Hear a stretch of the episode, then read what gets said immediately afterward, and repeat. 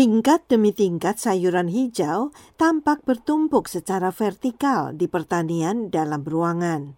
Mereka disinari lampu buatan.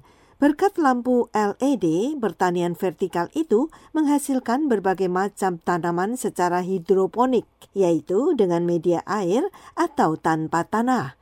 Direktur Eksekutif Kebun UNS, Mehlan Murtaza, mengatakan, We looked at the entire food climate of the UAE as a whole and where Kami membangun pertanian berteknologi tinggi ini dengan tujuan menghasilkan makanan bermutu dan bergizi tinggi serta segar bagi penduduk Uni Emirat Arab dan wilayah Timur Tengah yang lebih luas. Katanya, di pertanian vertikal itu, sayuran ditanam dengan budidaya tikar wall yang tidak tercemar, sehingga produk bebas dari bahan kimia dan pestisida. 90% air yang mengairi tanaman-tanaman itu didaur ulang untuk digunakan kembali. vertical farming may not be the end all solution, but it's definitely a key Pertanian vertikal mungkin bukan solusi akhir, tetapi jelas merupakan unsur kunci yang dapat menyediakan produk hiperlokal yang sangat mudah rusak dan rentan ke pasar lokal,